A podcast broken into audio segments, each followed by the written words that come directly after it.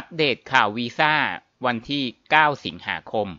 คือที่ออฟพูดถึงทั้งหมดนี้คือหมายถึงวีซ่าระยะสั้นเชงเก้นนะวีซ่าอื่นๆ บางประเทศเขาอาจจะให้เข้าได้แล้ว อันนี้เราหมายถึงวีซ่าระยะสั้นเชงเก้น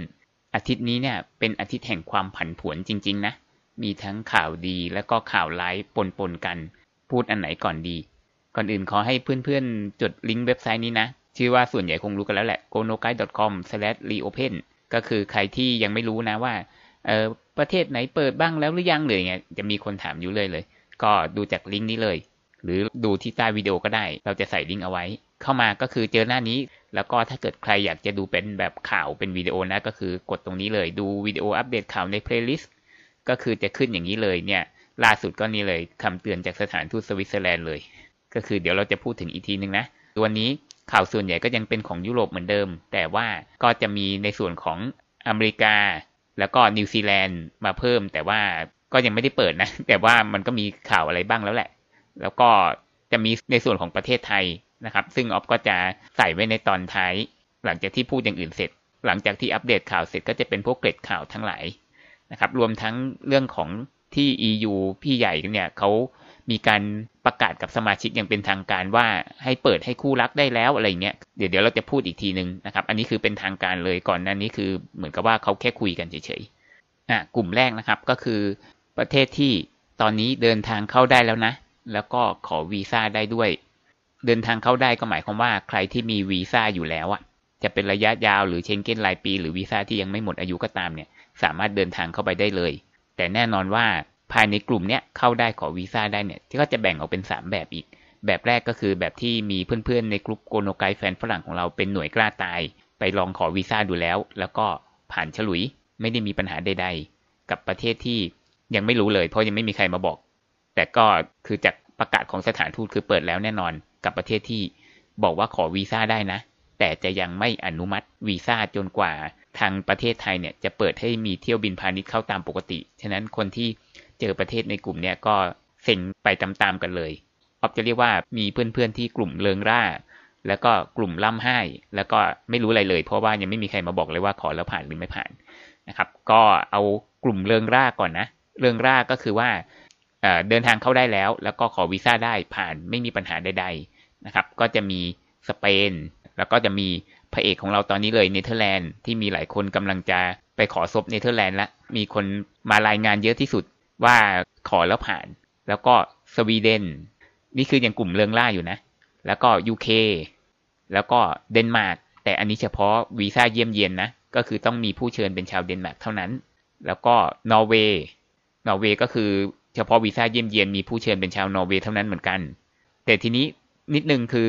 เดนมาร์กเนี่ยคือสถานทูตระบุเลยว่าเราจะต้องมีประกันที่คุ้มครองโควิดด้วยนะ ประกันที่เราแนะนำเนี่ย อยู่ในลิงก์ support นะ ก็คือเขามีระบุเลยว่าคุ้มครองโควิดนะครับ แล้วก็ส่วนของนอร์เวย์เนี่ยก็เข้าไปถึงแล้วก็จะต้องกักตัวที่บ้านผู้เชิญ แล้วก็จะต้องรู้จักกันกับผู้เชิญอย่างน้อย 9 เดือน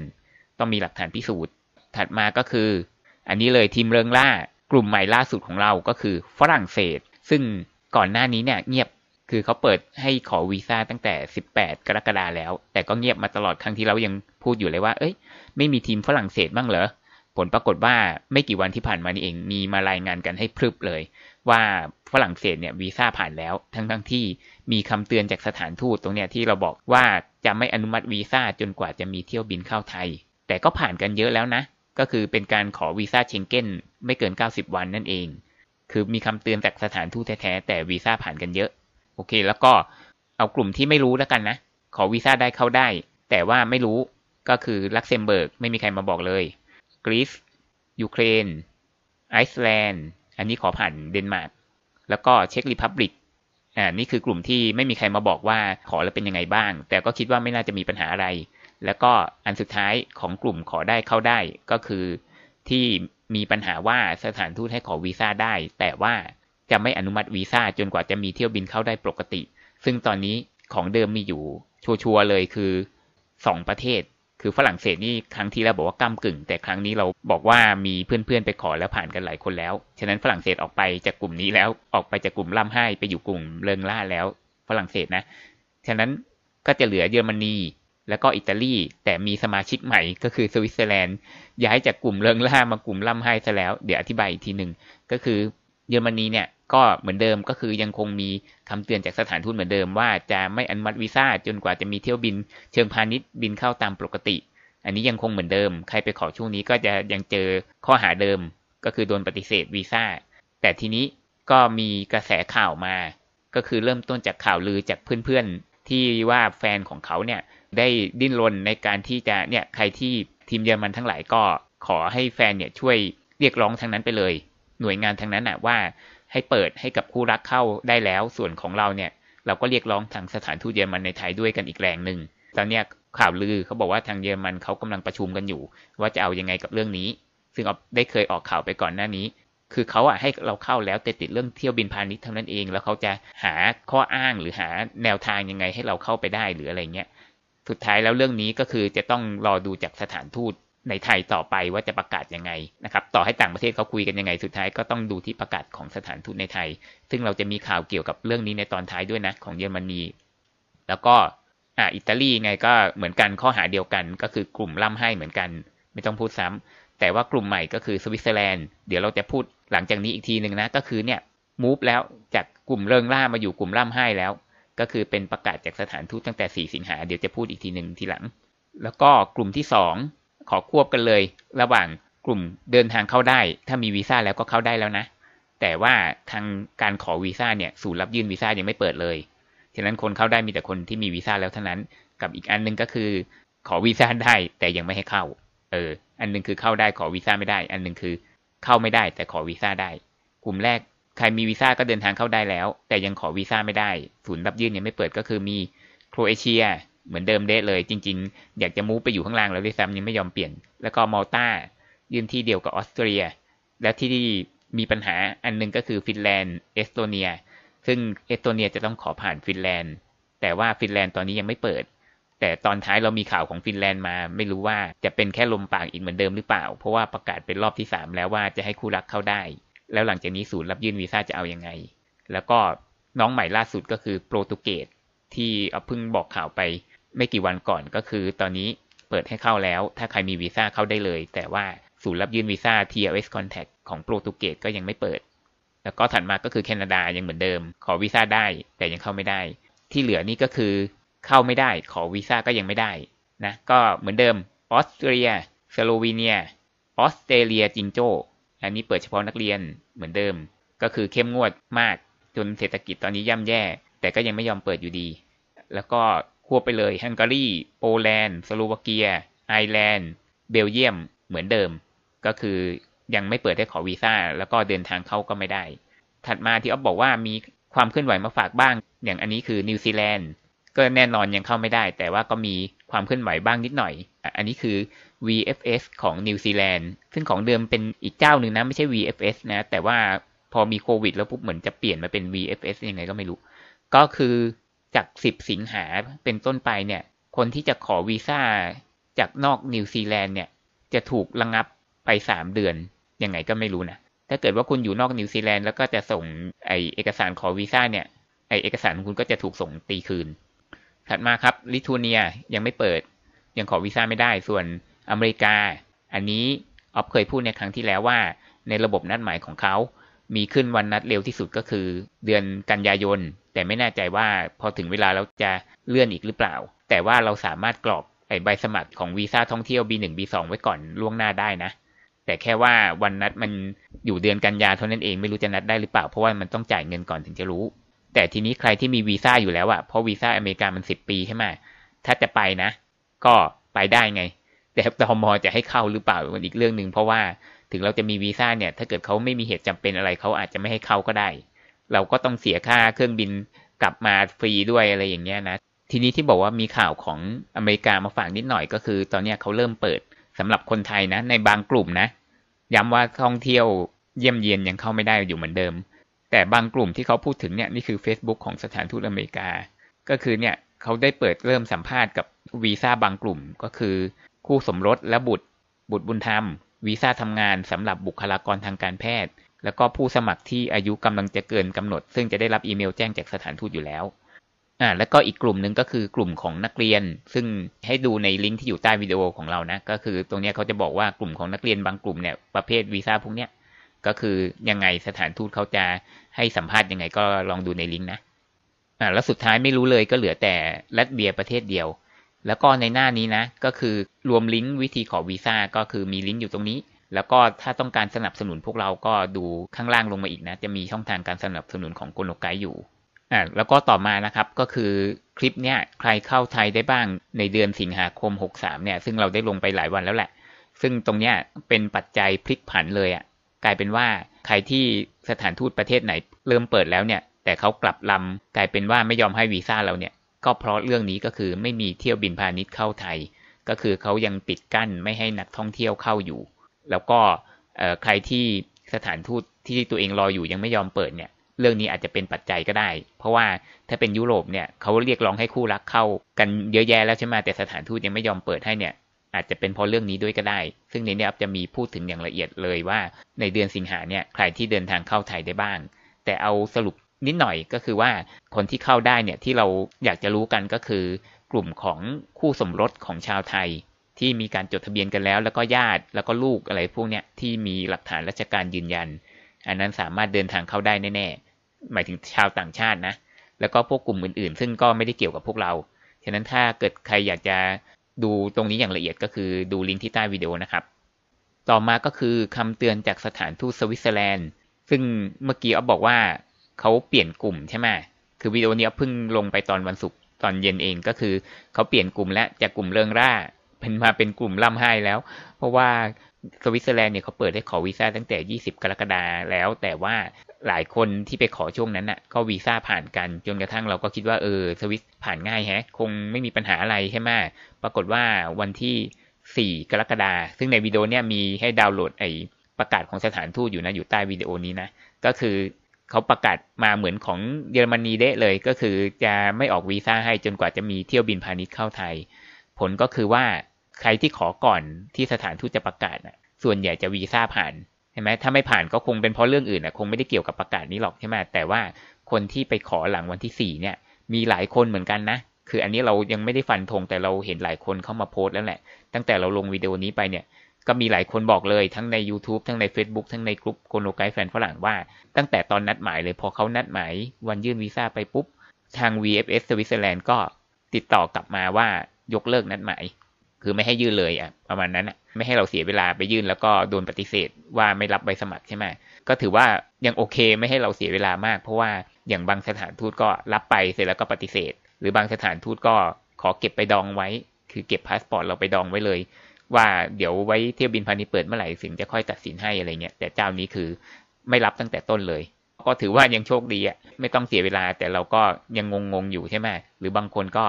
อาจจะแบบบังเอิญว่านัดเร็วก็เลย ยังไม่ได้ทันเจอยกเลิกวันนัดใช่ไหมก็เขาก็เข้าไปที่ VFS ปุ๊บก็โดนปฏิเสธ ว่าจะไม่รับของสวิตเซอร์แลนด์หรืออะไรอย่างเงี้ยนะข่าวต่อมานะครับ อันนี้สำหรับทีมฝรั่งเศสนะ คืออันนี้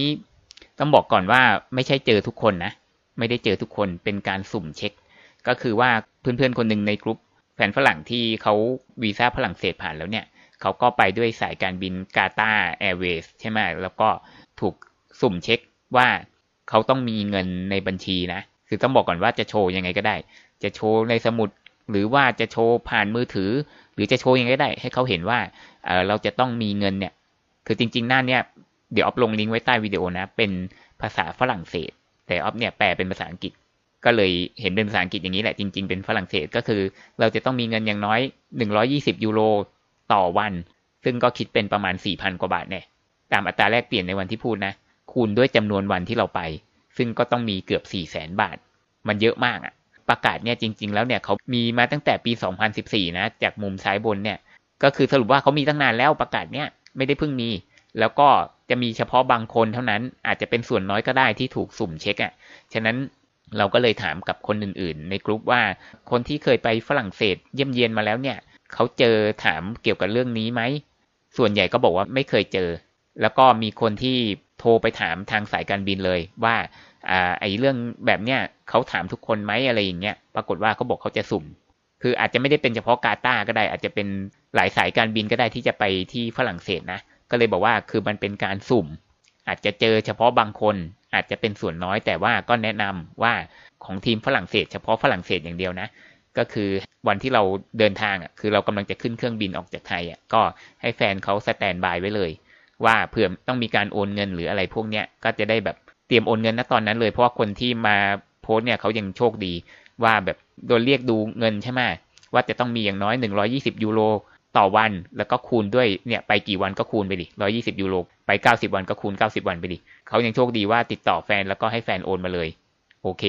ผ่านได้ไม่มีปัญหาคือแค่ต้องโชว์เฉยๆอะไม่ได้ต้องทำอะไร โชว์ยังไงก็ได้อะแล้วก็ถัดมา EU เอาจริงประกาศให้คู่รักที่ยังไม่ได้จดทะเบียนเข้ามาพบกันได้แล้ว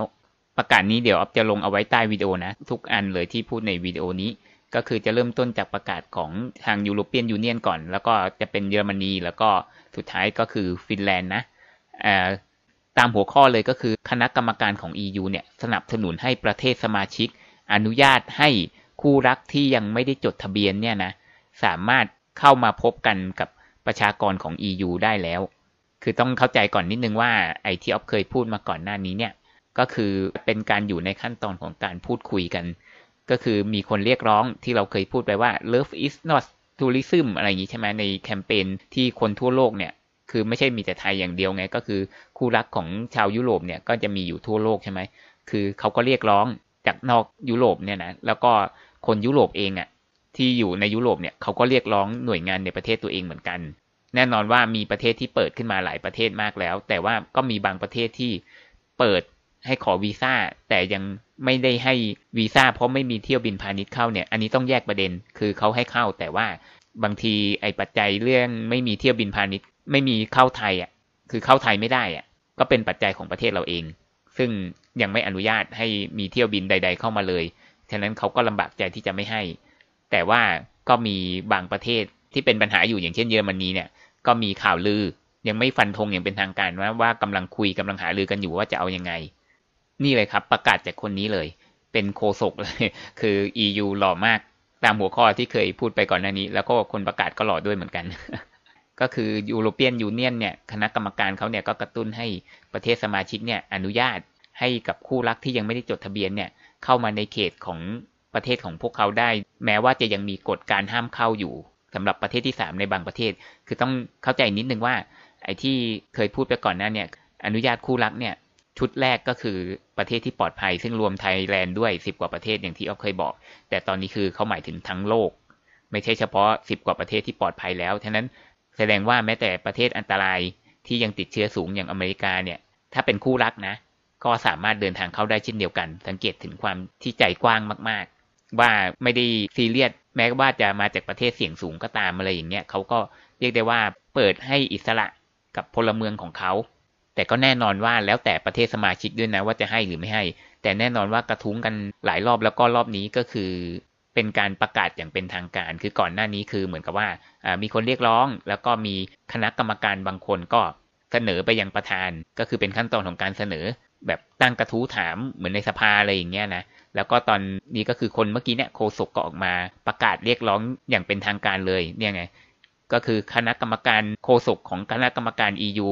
กี่ยวกับเรื่องของการเข้าเมืองเนี่ย แล้วก็เกี่ยวกับพลเมืองเนี่ยก็คือชื่อนี้เลย ประกาศในวันนี้เลย ก็คือหมายถึง 7 สิงหาเนี่ยนะประกาศว่าคณะกรรมการ EU เนี่ยได้ยกระดับนะ ให้คู่รักเนี่ยได้เข้ามาพบกับพลเมืองของยุโรปได้คืออย่างนี้การประกาศของเขาเนี่ยแต่ละครั้งก็มีผล อันนี้เรียกว่าเป็นทางการและเหมือนกับครั้งที่เขาประกาศให้ประเทศปลอดภัย 15 ประเทศเข้าได้ตั้งแต่ 1 กรกฎาอันนั้นก็เป็นข่าวใหญ่ใช่ไหม ทีวีเราก็ออกข่าวอยู่ ก็คือที่รวมประเทศไทยไปด้วยใน 15 ประเทศนั้นนะอันนี้ก็คือน่าจะเป็นประกาศในระดับเดียวกัน ก็คือเป็นเรื่องใหญ่ละที่เขาจะประกาศออกมา หลังจากนี้ก็ต้องจับตาดูต่อไปว่าประเทศที่ยังไม่เปิดเนี่ยเขาจะเอาอยัางไง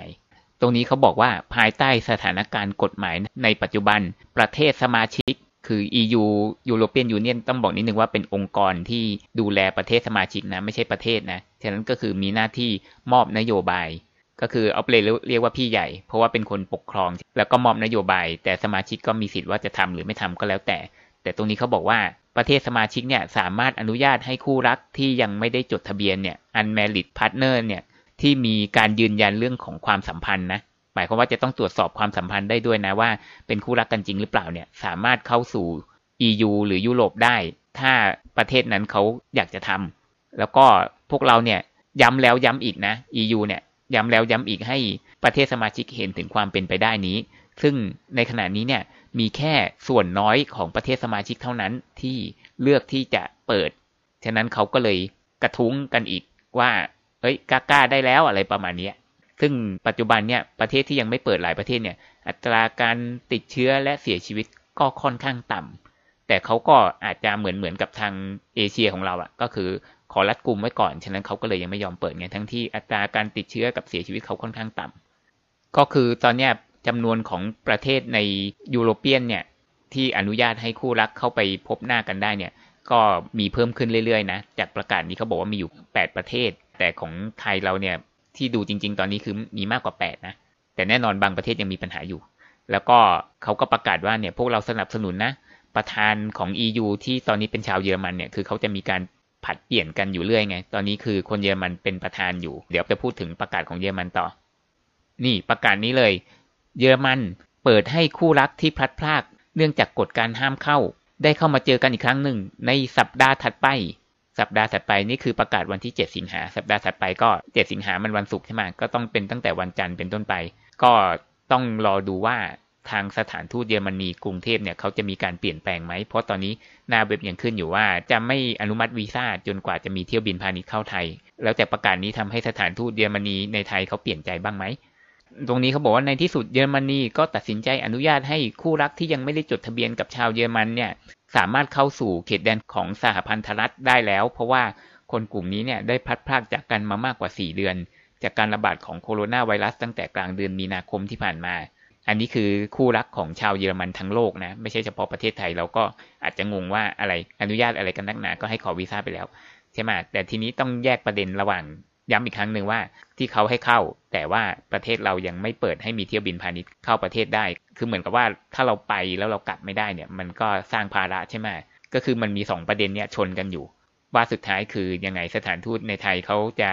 ตกลงจะเอายังไงจะเปลี่ยนไหม ตรงนี้เลยหลังจากการรณรงค์ทางโซเชียลมีเดียเนี่ย สมาชิกสภาหลาย ๆ คนเนี่ยทั้งชาวสวีเดน Ylva Johansson ทั้งรัฐมนตรีกระทรวงต่างประเทศของเยอรมนี Heiko Maas เรียกร้องไปถึงประธานของ EU ในตอนนี้ ซึ่งเป็นรัฐมนตรีมหาดไทยของเยอรมนีด้วยก็คือ Horst Seehofer สุดท้ายก็ตัดสินใจที่จะเคลื่อนไหวบ้างแล้ว เนี่ยประโยคนี้สำคัญเขาบอกว่าสิ่งอำนวยความสะดวกสำหรับ คู่รักที่ยังไม่ได้จดทะเบียนเนี่ยที่จะมาที่เยอรมนีเนี่ยก็ได้ถูกนำมาใช้ในวันนี้ แล้วก็กฎเนี่ยควรจะเริ่มประกาศตั้งแต่สัปดาห์หน้า ก็คือเป็นการประกาศในทวิตเตอร์อันนี้นะเป็นภาษาเยอรมันเนี่ยใครเข้ามาลิงก์นี้ก็ส่งให้แฟนดูก็ได้ หรือแฟนเขาอาจจะรู้อยู่แล้วก็ได้มั้งก็เขาบอกว่าเงื่อนไขสำหรับการเป็นคู่รักที่ยังไม่ได้จดทะเบียนเนี่ยนะเขาบอกว่าจะต้องเคยพบหน้ากันอย่างน้อยหนึ่งครั้ง ในเยอรมนีเองหรือว่าใน ต่างประเทศก็ตามเนี่ย ใครจะมาเจอกันในเยอรมนีตั้งแต่ครั้งแรกก็ต้องเป็นพวกประเทศที่ยังไม่ต้องขอวีซ่านั่นแหละ อย่างของเราก็แน่นอนว่าเขาจะต้องเคยมาเจอเราที่ประเทศไทยอย่างน้อยหนึ่งครั้ง ก็คือหลักฐานจะต้องพิสูจน์ได้ อะ อันนี้สำคัญมากเลย หลักฐานที่ใช้พิสูจน์นะก็คือหนึ่งคือ invitation form จากคนที่อาศัยอยู่ในเยอรมนี invitation form น่าจะหมายถึงใบรับรองความรับผิดชอบและค่าใช้จ่าย หรือใบสีส้มนะที่เขาจะต้องไปขอกับทาวน์ฮอลนั่นแหละ แล้วก็ statement ที่มีการเซ็นชื่อที่พิสูจน์การคงอยู่ของความสัมพันธ์ น่าจะหมายถึงจดหมายเชิญนะว่ามันต้องเซ็นชื่อด้วย ถ้า statement ธนาคารมันไม่ได้ต้องเซ็นชื่ออยู่แล้วเนี่ยก็มีคำว่า relationship คือความสัมพันธ์ด้วย น่าจะหมายถึงจดหมายเชิญนะแล้วก็นี่เลยหลักฐานที่พิสูจน์การพบกัน แล้วก็จะต้องมีการสแตมป์ในพาสปอร์ตหรือตั๋วเครื่องบินที่ที่เคยใช้เดินทางอ่ะ ไม่ใช่ตั๋วเครื่องบินปัจจุบันนะ ไม่ใช่ตั๋วเครื่องบินที่กำลังจะไปนะ เอาเป็นว่าถ้าสำหรับคนไทยเราเนี่ยก็คือหลักฐานตราประทับของแฟนหรือของผู้เชิญนั่นแหละ ที่เคยมาไทยนั่นแหละ แล้วก็หลักฐานที่เคยพบกันออฟก็แนะนำว่าก็ควรจะเป็นรูปถ่ายนั่นแหละ รูปคู่หรืออะไรพวกเนี้ยหรือรูปการคุยวิดีโอคอลคือรูปคู่เนี่ยต้องมีต้องมี แล้วก็เสริมด้วยรูปการคุยวิดีโอคอลหรือการคุยแชทไปด้วยหลักฐานความสัมพันธ์ ซึ่งก็เป็นเอกสารปกติที่เราใช้ยื่นขอวีซ่าอยู่แล้วนะ ฉะนั้นถ้าเกิดวีซ่าเราผ่านปุ๊บเนี่ยเราก็เอาไอ้หลักฐานพวกเนี้ยติดตัวไปด้วยไว้ยื่นให้ตอมอดู ใบรับรองความรับผิดชอบค่าใช้จ่ายสีส้ม แล้วก็จดหมายเชิญ แล้วก็รูปภาพ แล้วก็หน้าตราประทับพาสปอร์ตคือทั้งพาสปอร์ตหน้าแรกแล้วก็หน้าตราประทับของแฟนเยอรมนีด้วยอ่าแล้วตัวนี้เยอรมนีเขาก็บอกอีกนะเนี่ยพวกเราเนี่ยอยากกระตุ้นให้พวกประเทศอื่น ๆ เนี่ยให้กล้าๆหน่อย อนุญาตให้คู่รักที่ยังไม่ได้จดทะเบียนกับชาว EU เนี่ยได้เข้ามาสู่ ยุโรปโดยที่ without delay ก็คือโดยไม่รอช้า อันนี้เขาประกาศเลยนะ แม่จะก๊อปประโยคนี้ส่งให้สถานทูตเยอรมนีในไทยได้ไหม ว่าโอเคเขาพูดมาแบบนี้แล้วตกลงคุณจะไม่ให้อีกหรือไงอะไรอย่างเงี้ยนะก็เข้าใจว่าคงลำบากใจเรื่องไม่มีเที่ยวบินเข้าไทยนะ ว่ายังไงเหตุผลมันจะชนะได้ไหมจากประกาศนี้ คืออันนี้ออฟเอามาแทรกที่หลังนะ มีเพื่อนเพื่อนในกลุ่มโกโนไกแฟนฝรั่งเนี่ยเขาแชร์มาเกี่ยวกับของเยอรมนีนี่แหละเป็นข่าวดีของทีมเยอรมนี คือในทวิตเตอร์อันเนี้ยเป็นของกระทรวงมหาดไทยของเยอรมนีนะ ตามโลโก้ตรงนี้เลย จากข่าวเนี่ยเขาบอกว่า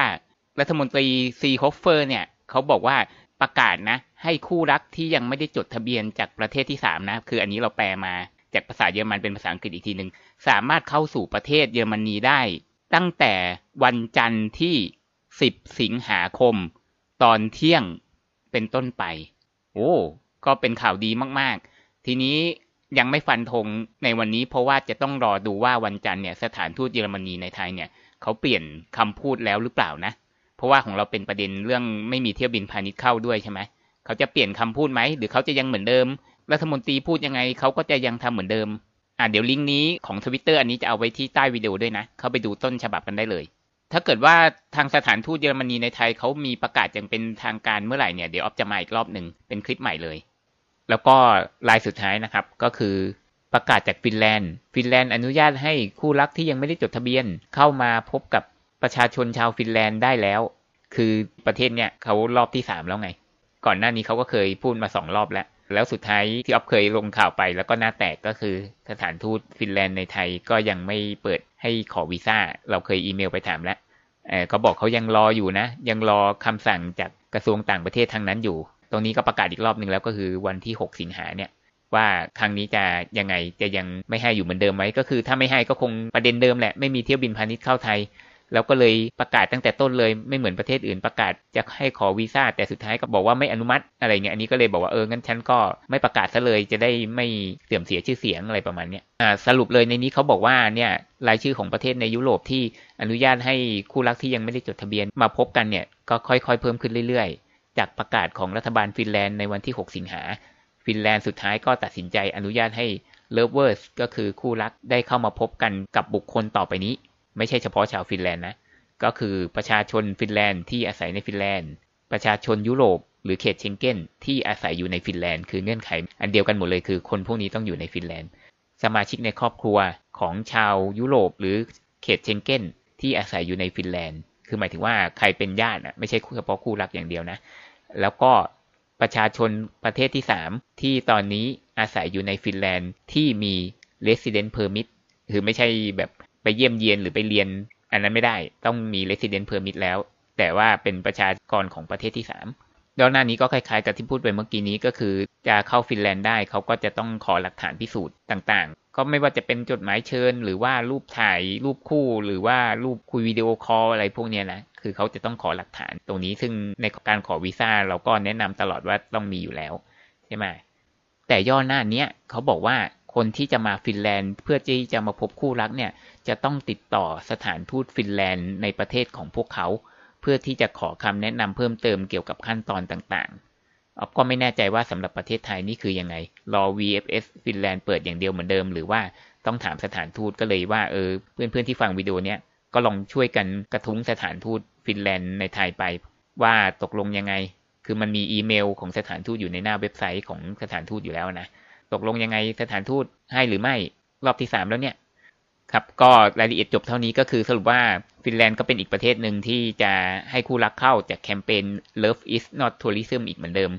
ซึ่งประเทศในยุโรปเขาก็ให้ความสำคัญเกี่ยวกับเรื่องนี้มากเลยนะ ทั้งทั้งที่ประเทศหลาย ๆ ประเทศเนี่ยเหมือนจะมองข้ามมองว่าเป็นเรื่องไร้สาระนะครับ ครับ ก็ทีนี้สำหรับประเทศที่ประกาศมาแล้ว อย่างเยอรมนีหรือฟินแลนด์ แต่สถานทูตยังไม่ยอมเปิด เพื่อน ๆ ก็ลองสอบถามไปยังสถานทูตว่า ประกาศอย่างนี้แล้วสถานทูตยังจะว่ายังไงต่อ แล้วเรามีความจำเป็นอะไรยังไงก็เล่าให้เขาฟังไป เชื่อว่าถ้าเรียกร้องกันเยอะๆเนี่ย อาจจะเกิดการเปลี่ยนแปลงมากขึ้นครับสุดท้ายนี้ก็มีคำถามหรือความคิดเห็นยังไงก็คอมเมนต์กันได้ที่ใต้วิดีโอนะครับ ขอบคุณที่รับฟังนะครับ